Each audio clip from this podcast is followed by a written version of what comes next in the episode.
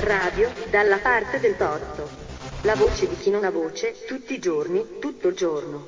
Su www.dallapartedeltorto.org.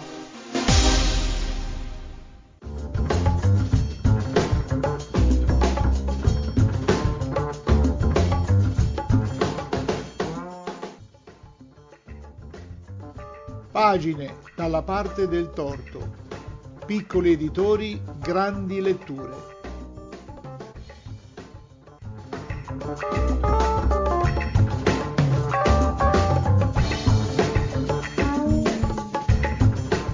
È intitolato Le sette Rome, non è un errore, il plurale di Roma è voluto e eh, ascoltando questa trasmissione si capirà il perché, il nuovo libro scritto da Salvatore Monni, Cheti Lelo e Federico eh, Tomassi, che è uscito in questi giorni a cinque anni dal loro primo eh, libro Le mappe della disuguaglianza, una geografia sociale metropolitana.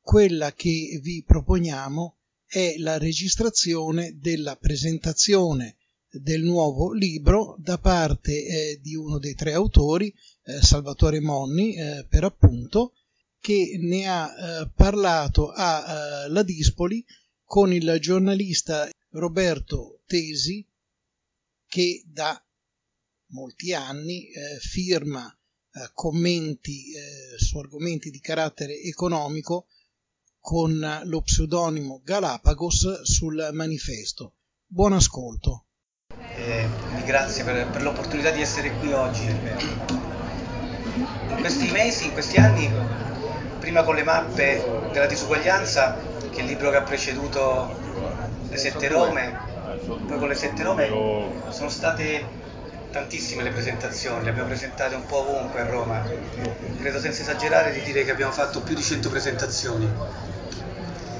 Eppure presentare il libro qui alla Dispoli non è una, non è una presentazione come come le altre, perché la Dispoli è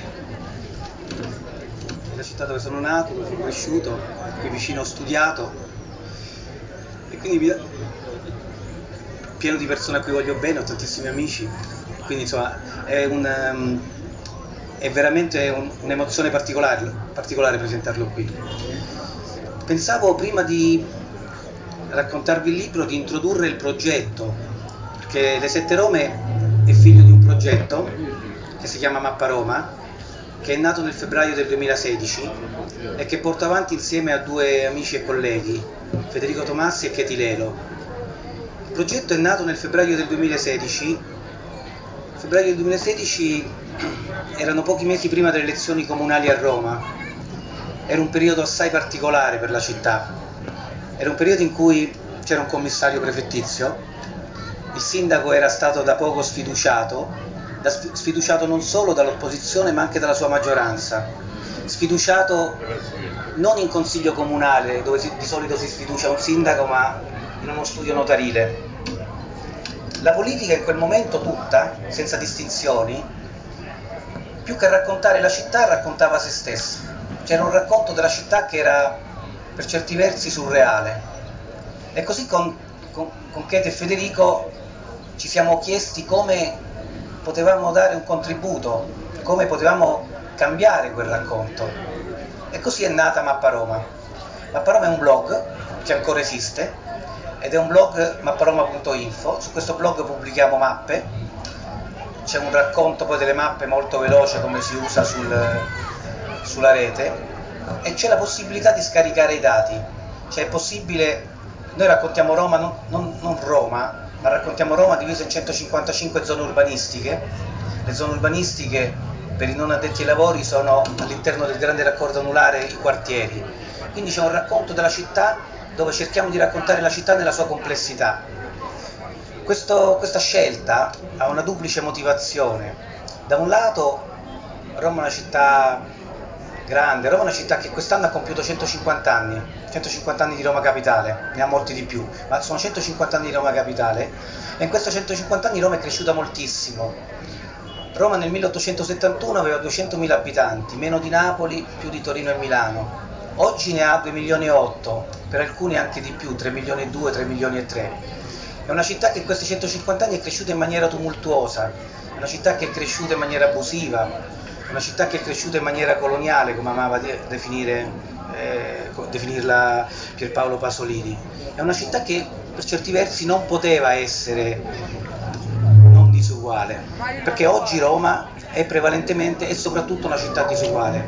Oggi a Roma nascere in un quartiere piuttosto che in un altro significa avere più opportunità di essere istruito. Oggi a Roma nascere in un quartiere piuttosto che in un altro significa avere più opportunità di essere occupato. A Roma nascere in un quartiere piuttosto che un altro significa avere più opportunità di avere vicino casa un asilo nido, una libreria, un teatro, una biblioteca, un cinema. E quindi insomma il nostro lavoro cercava proprio di mettere in evidenza questo, perché guardate, nonostante oggi a Roma il problema principale, ne ha tanti di problemi la città, ma il problema principale è la disuguaglianza, troppo spesso questo tema non è nell'agenda della politica, non si parla di disuguaglianza, si parla di problemi che sono importanti, si parla della spazzatura che non viene ritirata, si parla degli autobus che prendono fuoco, ma non si racconta quanto la città è disuguale nel nostro vecchio volume, Le mappe della disuguaglianza, uscito cinque anni fa, raccontavamo come ci sono luoghi della città dove solo il 5% è laureato, a Torcervara, una zona neanche troppo periferica della città, è appena fuori la stazione Tiburtina, appena dietro la stazione Tiburtina. A Parioli il 42% della città e della, della popolazione residente è laureato. Sento un ritorno... St- ah, Recentemente il Ministero Economia e Finanza ha pubblicato i dati sul reddito. A Parioli il reddito medio dichiarato nel, nel 2019 è di 68.000 euro, a Torbella Monaca di 18.000. Le differenze nella città sono fortissime in termini di reddito, in termini di istruzione, ma soprattutto in termini di opportunità. Le mappe della disuguaglianza, che era un libro che nel, è uscito nel 2019, raccoglieva i primi tre anni delle nostre mappe uscite sul blog ampliate con uno sguardo non solo al comune di Roma ma anche alla città metropolitana e ai 120 comuni che compongono la città metropolitana, compreso la Dispoli. In 26 capitoli si parlava sempre del comune, in 13 capitoli c'era un confronto tra città metropolitane. Due anni dopo, il nostro ultimo lavoro, appena uscito il primo luglio, partendo proprio da quel, da quel recupero dei dati, classifica, individua sette città all'interno di Roma cioè sette città che hanno caratteristiche comuni per, da un punto di vista demografico, da un punto di vista sociale, da un punto di vista economico, da un punto di vista politico perché la geografia economica e sociale della città ha disegnato anche una geografia politica della città. I quartieri dove si sta meglio, dove si è più istruiti, votano in una certa direzione. I quartieri dove si sta peggio, dove meno si è istruiti, dove, dove ci sono più disoccupati, votano in un'altra direzione. A San Vittorino, che è la parte più orientale della città, la Lega Nord all'ultima elezione ha preso il 42%. Il centro-sinistra, e non solo il centro, diciamo la sinistra, il PD, ma anche eh, i partiti a del PD, prendono voti soprattutto nella parte storica della città e non prendono storico. C'è quindi una, una correlazione forte tra condizioni sociali ed economiche e voto. Quali sono queste città che abbiamo individuato? Alcune le conosciamo, sono note un po' a tutti. C'è la città storica, è la, città, è la Roma che conoscono tutti, quella ricca di monumenti, di storia, di archeologia. C'è la città ricca, che è quella che va dalla, da Roma Nord fino, fino all'Eur, è la città del, dell'Eur, dell'Appia, insomma, è la città delle ville poi c'è la città compatta, che è quella della, della periferia storica. Lì le case non sono neanche bellissime, però è probabilmente la parte della città dove si vive meglio, la parte della città dove il senso di comunità è più forte, il capitale più, sociale è più forte, i servizi, c'è un'accessibilità ai servizi di trasporto che sono buoni, sia trasporto su, su gomma che trasporto su ferro. Il senso di comunità è molto forte. C'è la città Campagna, che è la città esterna alla, um, a Roma, è una città che no, non sembra quasi Roma, tanto è poco densamente costruita e tanto assomiglia, è, è il vecchio agro-romano, tanto assomiglia più alla città, città Campagna. C'è, um, c'è la città del disagio, la città del disagio che è composta soprattutto da edilizia residenziale pubblica e da ex borgate abusive. Infine c'è una città che non si vede e che richiamo con una bellissima eh, espressione, riprendo per, per, descriverla una bellissima espressione di Suor Smerigli che ha utilizzato nell'introduzione all'enciclica di Papa Francesco, all'ultima enciclica di Papa Francesco Fratelli Tutti. Ecco, Sosmerigli, per, che tra l'altro è stata studentessa a Roma 3, che quindi è stata nostra studentessa, per descrivere la, la cosiddetta città degli invisibili racconta la Basilica di Assisi e racconta i 29 affreschi presenti nella Basilica di Assisi, ma non racconta i 28 affreschi che sono presenti nella Basilica, racconta l'affresco mancante, quello che ci doveva essere e non c'è, e cioè il bacio di, di Francesco al lebroso, un affresco che doveva essere all'interno della basilica e che non è mai stato affrescato perché i notabili, coloro che hanno pagato gli affreschi non volevano vedere quell'immagine, non volevano vedere i lebrosi. Ecco, noi a Roma oggi abbiamo una città immensa, piena di persone che popolano la nostra città e guardate, non solo nella parte più periferica della città, ma anche e soprattutto spesso nella città del centro e che noi fingiamo di non vedere. Magari ci accorgiamo che, che esistono perché quando usciamo di casa vediamo che i secchioni della spazzatura sono aperti e sono lasciati aperti con un bastone. Eppure questa città esiste ed è piena di persone, sono tante persone che popolano vivono nelle vicinanze delle stazioni ferroviarie, a Termini, a Tiburtina, eh, a Trastevere, sono le tante persone che vivono nelle carceri, sono tante persone che vivono nei centri di detenzione permanente, che vivono per esempio nei campi Rom, che sono nei, vicino a dove la Caritas dà, dà loro un, un, pasto caldo, che sono dove, in quei posti che vengono utilizzati come posti di emergenza nel, un po' dovunque a Roma, posti caldo, posti freddo. Noi abbiamo cercato di mapparli, questa è una mappa diversa dalle altre perché mentre le prime sei città che vi ho descritto sono città che hanno una caratterizzazione geografica ben definita con delle zone urbanistiche che le appartengono, questa nel nostro libro è una mappa che si estende un po' ovunque e quindi è una mappa che non ha una delimitazione geografica. Eh, chiudo lasciando la parola anche un po' a Roberto che così nel, nel raccontare l'autore può raccontare un po' il libro dicendo che eh, il nostro è un libro fatto da, da tre studiosi della città ma è anche un libro di tre persone che vivono la città e quindi nostro, la nostra speranza è che il libro possa essere utilizzato da chi definisce le politiche, da chi la città la vive da, dalle tante associazioni che molto spesso si sostituiscono alle istituzioni che soprattutto in alcune parti della città non sempre arrivano. E sono istituzioni che, che rendono alcune di quelle parti della città più vive perché ecco fate, fatemi dire per esempio parliamo della città del disagio. E come capita anche a me non solo nel libro spero di no poi Roberto ce lo dirà a volte di queste città descriviamo solo le, le, cose che non funzionano, solo i tanti problemi, eppure in queste, in queste, in queste città, e penso a quella del disagio per esempio, c'è un'effervescenza sempre più spesso culturale, intellettuale, imprenditoriale, che non si trova in altre parti della città, perché dove le istituzioni non arrivano, le persone si mettono insieme e si sostituiscono le istituzioni. E quindi es- e questo è emerso con forza durante la pandemia, poi dopo magari nei ritorni potrò dire perché il, um, il libro si compone di tre parti, scusate vi vado un po' velocemente, il libro si compone di tre parti, c'è un primo capitolo dove sostanzialmente noi cerchiamo di ricostruire come in 150 anni di Roma Capitale la città perché oggi è così disuguale. Nel secondo capitolo descriviamo queste città che vi ho raccontato, le, le, individuiamo da un punto di vista appunto demografico, sociale ed economico. Nel terzo capitolo, nel terzo capitolo abbiamo visto co- l'impatto del Covid su queste sette città e abbiamo visto come il Covid sia arrivato in maniera anche più, più dura, più forte, più tremenda, soprattutto dove il disagio era, era più forte.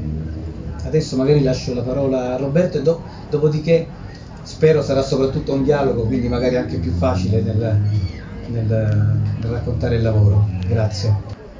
Un consiglio prima di tutto, il libro va letto. Io non sono editore né libraio, però vi dico che va comprato e va letto.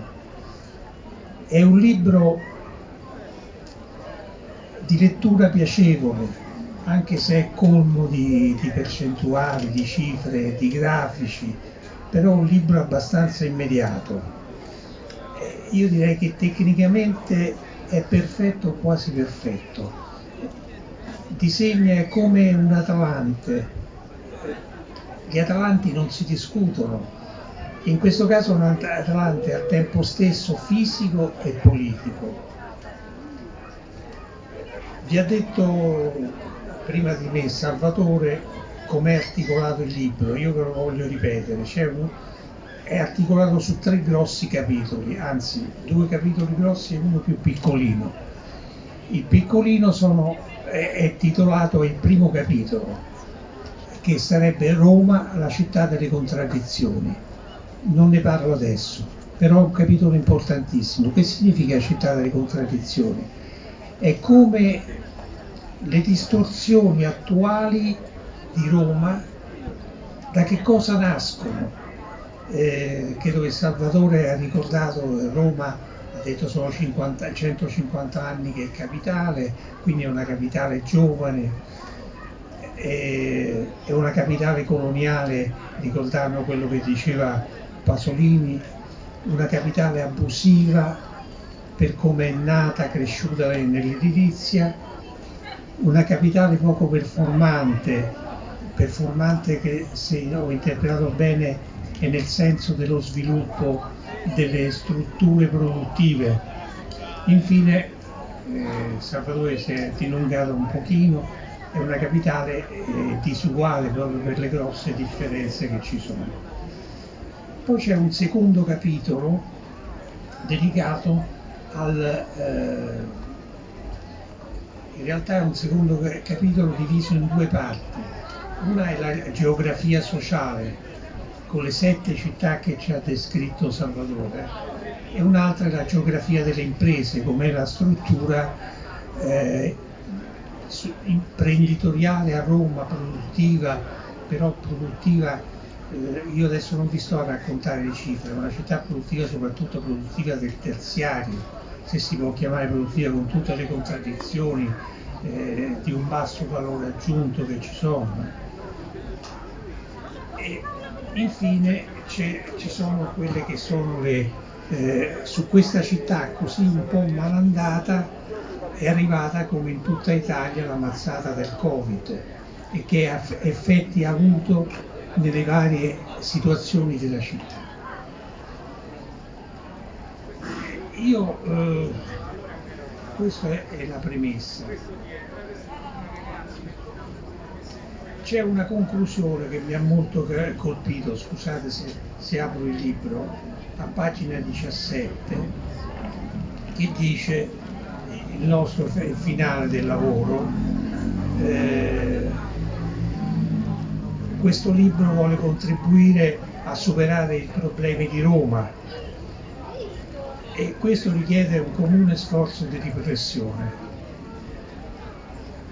Ecco, io ho l'impressione, eh, piccola critica che faccio al libro, eh, che il libro ci ha fornito una massa di informazioni straordinarie che io non ho mai visto, però credo che l'analisi debba essere completata e capire di chi sono le responsabilità di quello che è accaduto a Roma, soprattutto qual è il punto centrale politico.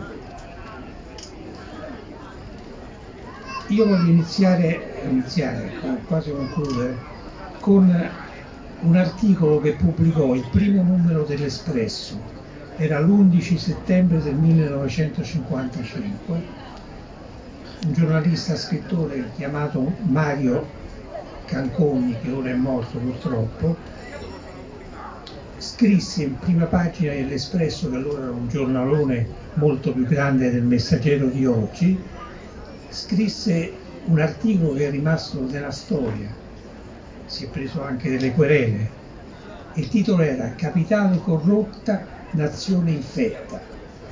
Cioè già nel 1955 erano emersi i problemi di Roma così come li fanno emergere in questo saggio i tre autori. Era una straordinaria inchiesta, come straordinaria è quella che hanno fatto Salvatore e gli altri due è un'inchiesta che partiva anche da, da battaglie politiche precedenti. Eh, a me piace ricordare eh, Aldo Natoli, che era un consigliere comunale del Partito Comunista, che dedicò al sacco di Roma una seduta composta da tre interventi in tre giorni successivi per raccontare quale che era la situazione di Roma. Guardate, quegli anni erano il periodo più nero di Roma. C'era un sindaco che si chiamava Rebecchini, che è rimasto in carica per otto anni. Era il periodo del sacco di Roma, cioè del, delle grandi società immobiliari proprietarie dei terreni che costruivano, costruivano, eh, mentre il comune era totalmente assente. Per esempio voglio citare, è una, una strana gerarchia allora de, delle grandi società. In testa a tutti come proprietarie di terreno c'era il Vaticano e c'erano società collegate al Vaticano. Eh, c'era il Conte Gerini, Lancillotti, Vaselli, Immobiliare Benestabili, eh, e dai quali poi discendevano una serie di società, erano proprietari loro di, di società di gestione dei servizi. Eh, allora non c'era l'Enel, c'era eh, la Romana Elettricità, la Romana Gas, l'acqua marcia che poi è diventata Acea. Insomma, che cosa succede in quel periodo? C'è una speculazione selvaggia sui territori, sui territori di, di, proprietà di queste società, eh, con dei paradossi incredibili. Per esempio, viene dato il via a un, pia- a un piano dell'Ina Casa e delle case popolari, bassissime, poche costruzioni e anziché utilizzare i terreni del comune di Roma vengono utilizzati e acquistati terreni privati. Io mi sono ricordato solamente di un, con la mia memoria ormai un po' scarsa, che lì in casa compra a 1200 lire il metro quadro dei terreni per, comprare, per, per costruire dei lotti e tre anni dopo la zona in cui erano questi terreni, i terreni vendi, venivano venduti a 12.000 euro.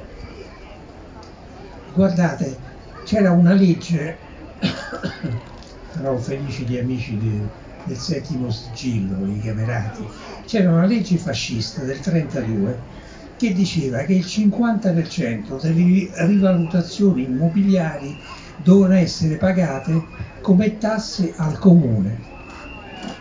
Invece qui non veniva pagato nulla. Di più, tutte le opere di urbanizzazione costru- necessarie a servire eh, queste nuove costruzioni, questa edilizia straordinaria come, come volumi, erano a carico del comune eh, nulla veniva programmato, cioè non, non c'era piano, piano regolatore che non c'era. E quando c'era veniva sistematicamente violato. E mi ricordo una cosa perché ci abitava lì vicino un mio professore, Federico Caffè, nel 1956 fu deciso di costruire l'hotel Hilton e l'hotel Hilton a Montemario. Lì non doveva essere costruito l'hotel Hilton. Per chi non lo conoscesse è un albergo lungo 300 metri, mm, occupa una volumetria terrificante.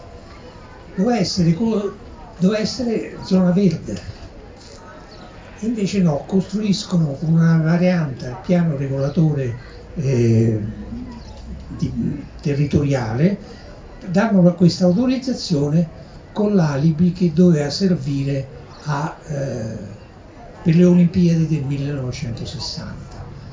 Un po' come il completamento della, della rete circolare ferroviaria che si ferma allo Stadio Olimpico. Insomma, per, per capire questo periodo ha portato dei guadagni enormi al profitto e delle perdite enormi a Roma, cioè comandavano, comandavano il sindaco e, e i personaggi di allora erano asserviti al potere economico che allora era rappresentato dai, dai grandi proprietari terrieri. Guardate, io quando dico grandi non esagero, cioè c'era gente proprietaria, alcune società di 12 milioni di metri quadri di terreno che teoricamente non erano, non erano edificabili. Insomma, tutti i nomi che vi ho citato prima erano ricchissimi, ricchissimi di proprietà e hanno guadagnato tantissimo, scaricando purtroppo i costi sulla collettività. Eh, vi basti dire che in, in, soli tre anni, direbbe Chini, il, il debito del comune di Roma sale a 150 miliardi, per fortuna di lire di allora, e seguirà a crescere di anno in anno spaventosamente, con, con la necessità di pagare somme per interessi fortissime. E questo sottrae sottrae soldi alla possibilità di realizzazione delle infrastrutture necessarie a questa città. Sottrae soldi e aggiunge spese perché i costi di urbanizzazione vengono appunto sostenuti quasi sempre dal comune. E poi lì avviene una cosa e finisco. Queste società immobiliari un po' sono divisi il quadrante della città nord, sud, est e ovest che cosa facevano? Partiva un nucleo edilizio di costruzione, il comune era costretto a valorizzare queste zone con eh, le urbanizzazioni, immediatamente il, terren- il territorio che lo circondava si valorizzava 10-20 volte e gli utili naturalmente andavano tutti a, a, ai, ai proprietari degli immobili. Ecco, io credo che questo problema del, eh, che viene nel capitolo, nel primo capitolo, della capitale abusiva, sia all'origine anche sia all'origine di tutti i mali della Roma attuale, così come si è sviluppata la città con l'abusivismo. Eh, guardate, io non vi sto a citare dei dati perché so, i dati sono noiosi, ma per farvi capire, sono anni nei quali i privati mettono a disposizione 60-70 mila abitazioni che vengono affittate ovviamente a canone libero, perché il canone iniziale era libero, mentre il comune, eh, l'Ina Casa l'Istituto Case Popolari, pace all'anima sua, li realizzavano in totale 8 mila cioè la gente non aveva case. Da qui nasce anche il fenomeno dell'abusivismo, che viene, si tenta con allargare in poi di, di risanare con le perimetrazioni delle borgate, con ulteriori costi di urbanizzazione della, a carico del comune. Ecco, io direi che nel libro forse andrebbe accentuata un po' di polemica politica perché altrimenti è vero, ci, il libro dà, un, lo ripeto, un quadro straordinario della situazione, però quando voi ci dovete riflettere, sì, ma perché è successo? Perché c'è la capitale coloniale? Si capisce che la capitale giovane, ma altre cose altrimenti non si chiariscono e questo chiederei a Salvatore di chiarire.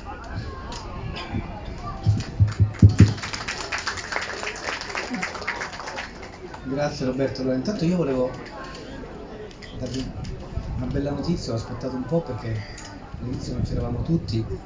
Oggi pomeriggio, tra l'altro ospiti di Marco e Irene, siamo, cioè, il libro, partendo dal libro, è con una collaborazione con, eh, con Mappa Roma, di cui parlavo prima, Around the World.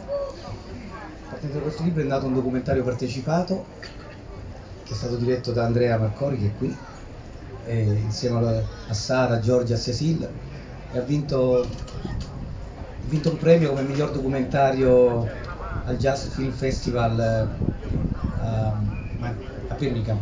Grazie.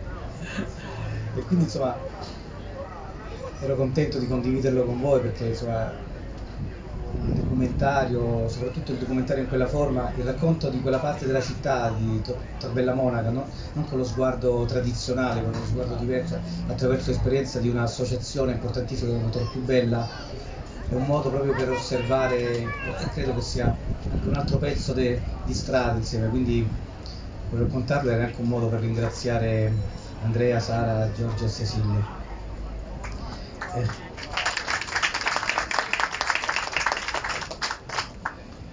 E poi volevo rispondere a Roberto ovviamente. Allora, quando io, Katie e Federico abbiamo chiaramente delle, delle idee politiche, io pensate che nel 2016 addirittura mi ero candidato presidente del sesto municipio, non so se avete presente il sesto municipio, il sesto municipio è il municipio di Torbella Monaca, Torre Angela, un municipio di 300.000 abitanti, quello dove il, il disagio della città è il maggiore, questo ha significato per 3-4 mesi girare il municipio a piedi, parlare con le persone, incontrarle, prendersi un sacco di parolacce perché appena sentivano che eri di sinistra o qualcosa di simile, la prima cosa che ti dicevano era una parolaccia, non, credetemi non è una battuta, è proprio così.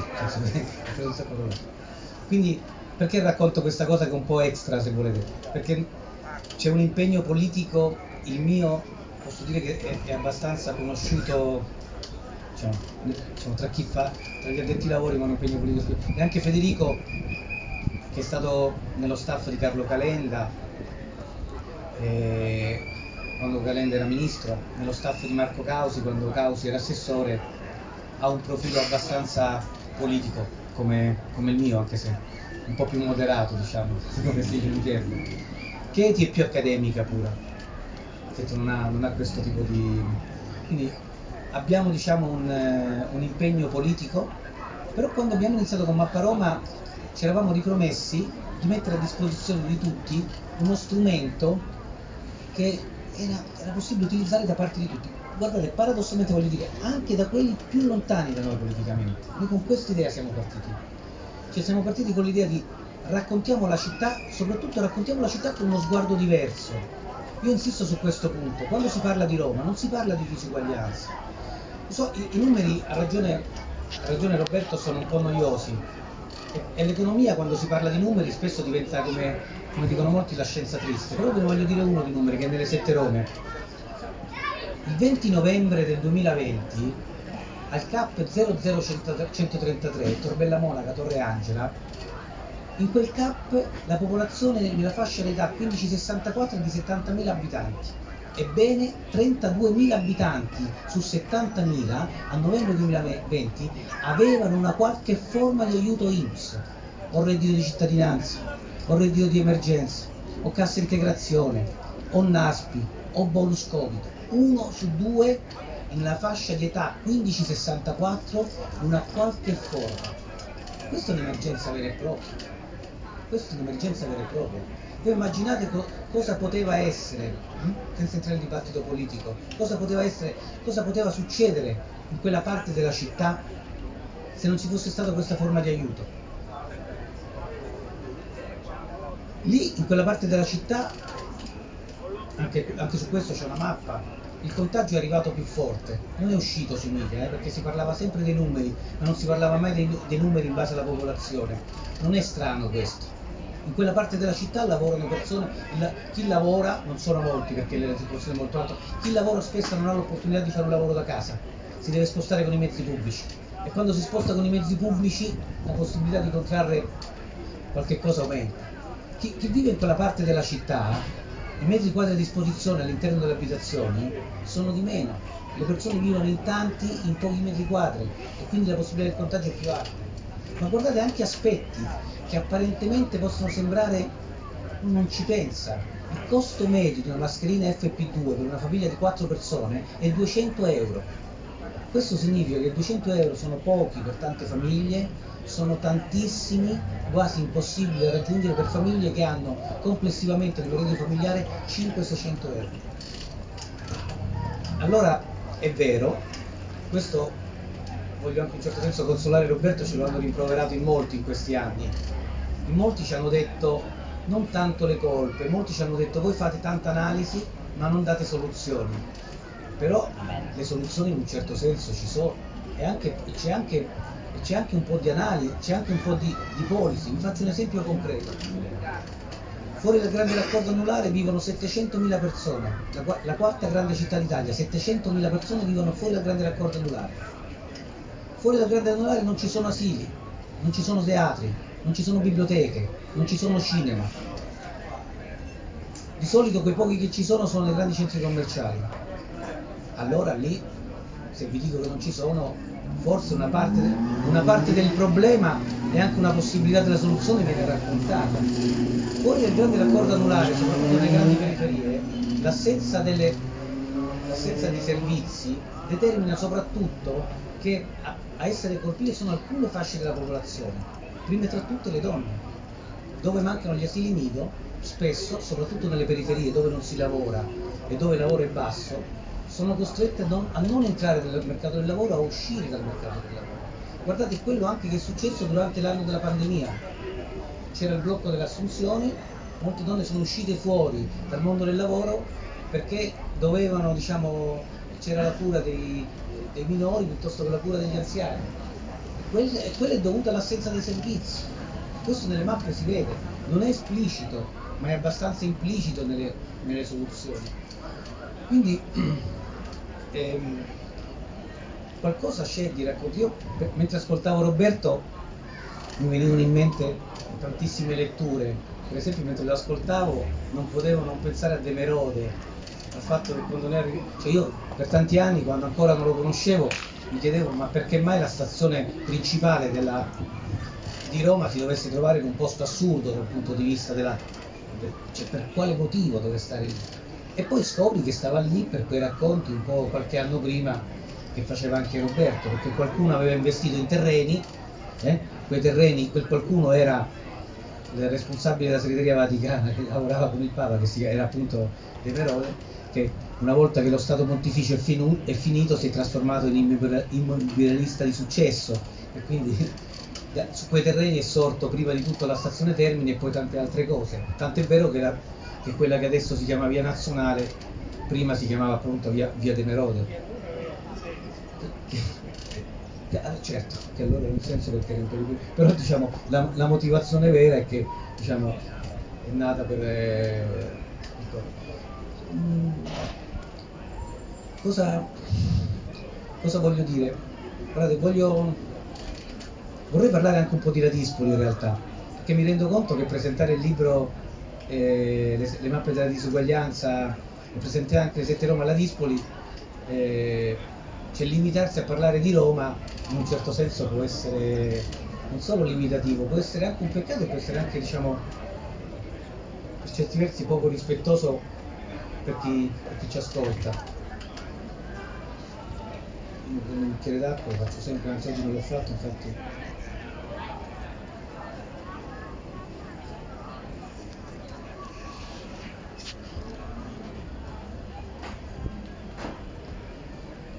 E guardate, per, quando si racconta Roma, si racconta anche e soprattutto noi, nel, ehm, quando si raccontano queste sette Rome, ma lo abbiamo visto anche nelle mappe della disuguaglianza, ci sono alcune dinamiche, sono, le, ho, le, ho, raccontate prima, che sono dinamiche economiche, sociali e demografiche, che si vede come andando verso la, la periferia della città, no?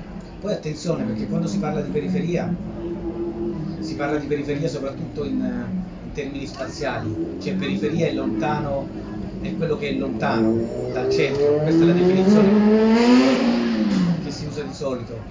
L'espressione periferia è anche utilizzata per, per distinguere quello che è bello da quello che è brutto, cioè al centro c'è il bello, in periferia c'è il brutto. O in periferia soprattutto ci sono pochi servizi, cioè la periferia è quello dove c'è di meno rispetto al centro, cioè in periferia c'è un po' meno di tutto rispetto ancora. E questo racconto della periferia, o, o, la periferia più banalmente, sono le zone dove maggiore è il disagio. Questa forse è la definizione di periferia che più mi, mi convince. Sempre, adesso non vorrei eccedere, ma devo dire che è una definizione bellissima. Eh, qualcuno ha detto anche che ormai è l'unico è l'unica, l'unica persona che fa, che fa, un racconto di sinistra, quindi se, se, lo cito per due volte mi perdonerete. Papa Francesco ha detto che è proprio dalla periferia che si vede meglio la realtà, perché è possibile vedere vedere i problemi.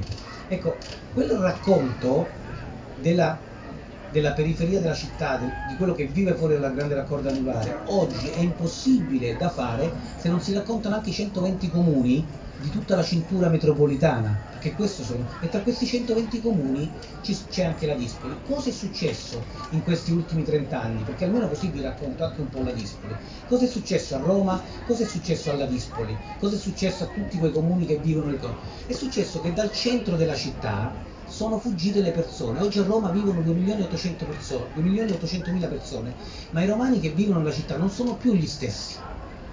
Perché nel, sono, per, lo, per lo più sono scappati dal centro. Infatti il centro ha perso 100.000 abitanti negli ultimi 15-20 anni. Dove sono finiti quei 100.000 abitanti?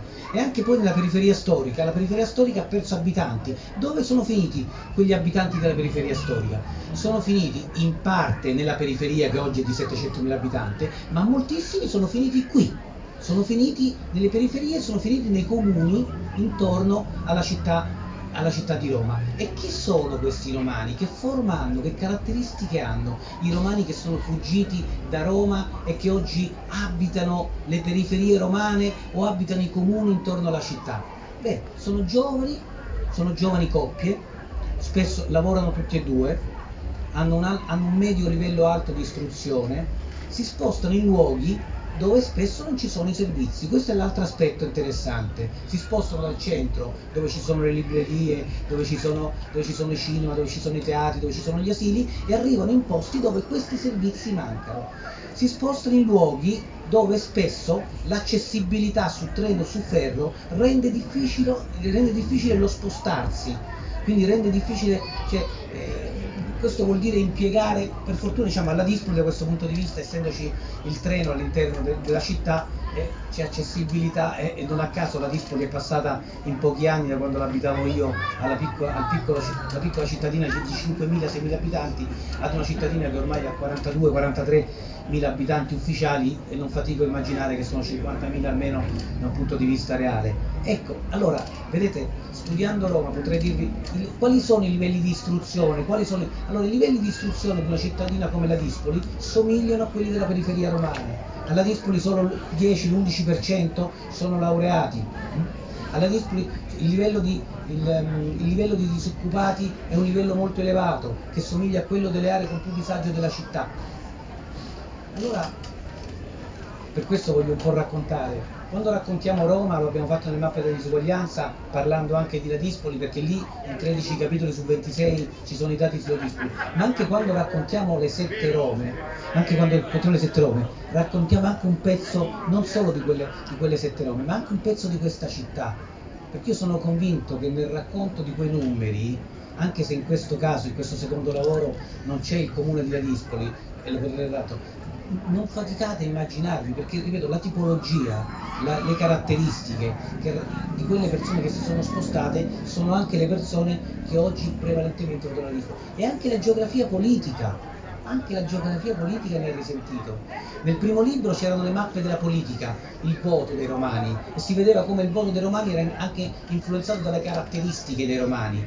Chi è istruito, chi è occupato, chi vive nella città ricca vota in una certa direzione, tendenzialmente a centro-sinistra. Non a caso il primo e il secondo municipio a Roma sono gli unici diciamo che storicamente sono sempre governati in una larga maggioranza al centro-sinistra. Chi vive in zone dove il disagio è più forte vota dall'altra parte non tocca a me in questa veste dare risposte, però certamente chi ha un ruolo nella politica qualche domanda se la deve fare, cioè si deve chiedere perché chi ha determinate condizioni vota in una certa direzione e chi ha altre condizioni vota in un'altra direzione.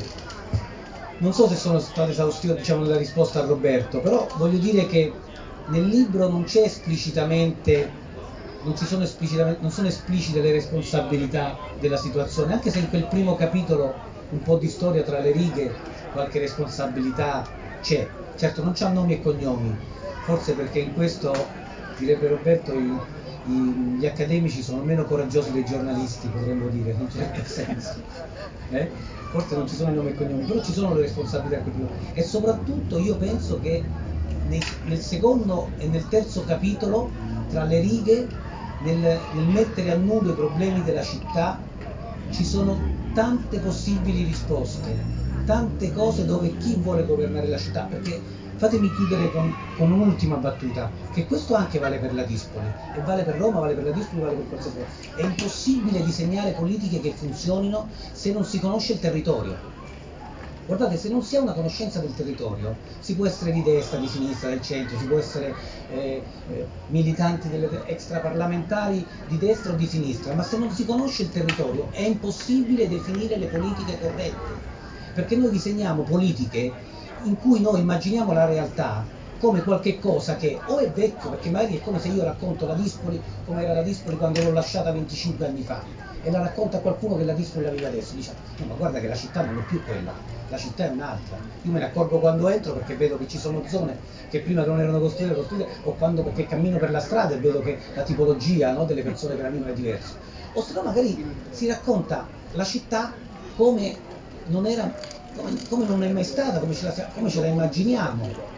E no, questo, cioè, voi immaginate, questo è un problema se si, se si parla di Roma o di Ladispoli al bar e la raccontiamo in un modo, ma voi immaginate che problema è per chi deve disegnare le politiche? E allora l'ho fatto anche recentemente, ho avuto la fortuna, l'onore e l'onere, diciamo, di, di raccontare Roma in un'audizione parlamentare perché adesso um, in Parlamento si sta discutendo la riforma del, di Roma città, di città capitale quindi della governance. E una cosa, credetemi, dovevo decidere in quel quarto d'ora cosa dire a chi, ha, a chi ha la responsabilità di disegnare una città.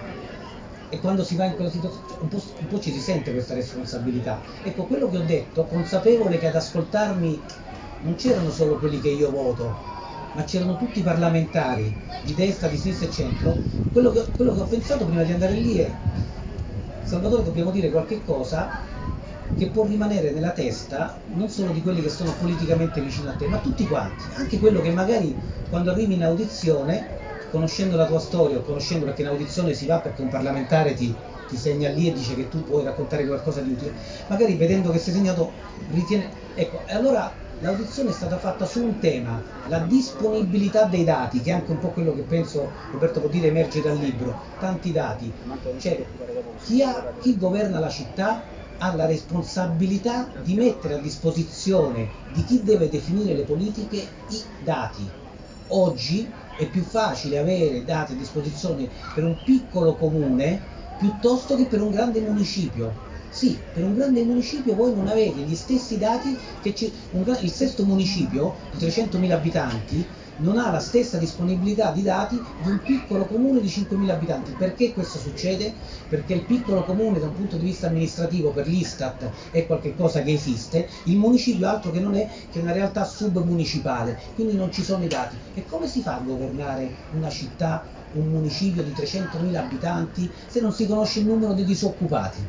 Se non si conosce il numero dei laureati, se non si conosce niente di quel municipio. Guardate, uno dei motivi, e qui veramente chiudo, uno dei motivi del, del successo del nostro, io dico sempre scherzando anche quando del, del successo del blog prima che è andato molto bene, anche dei libri, i miei colleghi economisti aziendali usano un'espressione che è un po' particolare, che è greenfield, significa sostanzialmente che quando arrivi non trovi nulla e quindi c'è la possibilità di costruire qualcosa dove, dove nessuno ha costruito prima e quindi c'è una grande opportunità. Ecco, l'assenza dei dati, la responsabilità da quel punto di vista della politica nel non mettere a disposizione i dati per leggere il territorio, per fare politiche, ha dato a noi la possibilità, visto che non c'era nessuno che lo faceva, soprattutto che non c'era chi aveva responsabilità politiche per farlo, di mettere i dati e a quel punto tutti quanti se ne sono accorti e oggi per fortuna insomma diciamo che un po' siamo riusciti a entrare nel dibattito e speriamo di riuscirlo a fare senza di più. E io insomma l'ho fatto l'anno scorso su sollecitazione di un liceo di Ladispo, il liceo Pertini. Abbiamo fatto un, un evento sempre con, con, la preside, con, eh, abbiamo presentato il libro. Ho scritto un pezzo per, per il loro giornalino in cui raccontavamo i numeri di Ladispoli.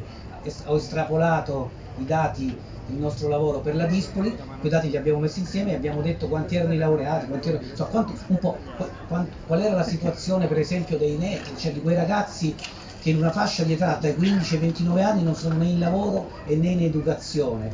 Ecco, oggi, visto che il libro lo presentiamo qui, insomma una promessa che ho fatto a me stesso da qualche anno, anche se un po' con gli impegni di lavoro, di, di università, di tante cose che si fanno, a volte un po' non danno il tempo per fare tutto quello che si vuole fare, un impegno è di restituire diciamo, alla città dove sono cresciuto, dove, dove sono insomma eh, ho tante cose a cui voglio bene, di restituire un po' attraverso anche una lettura della città. L'abbiamo fatto, pensate che due o tre anni fa c'è stata una tesi di una, di una studentessa che si è laureata con me e abbiamo fatto un lavoro di mappatura della città divisa di Ladispoli, divisa in cinque zone, un po' simile, un po' più difficile, abbiamo fatto delle interviste per misurare l'indice di felicità delle diverse zone e qualcosa era emerso di divertente. Cioè per dire che insomma, è un modo, una metodologia, un racconto è, e partendo da qui insomma speriamo di, di raccontare adesso Roma,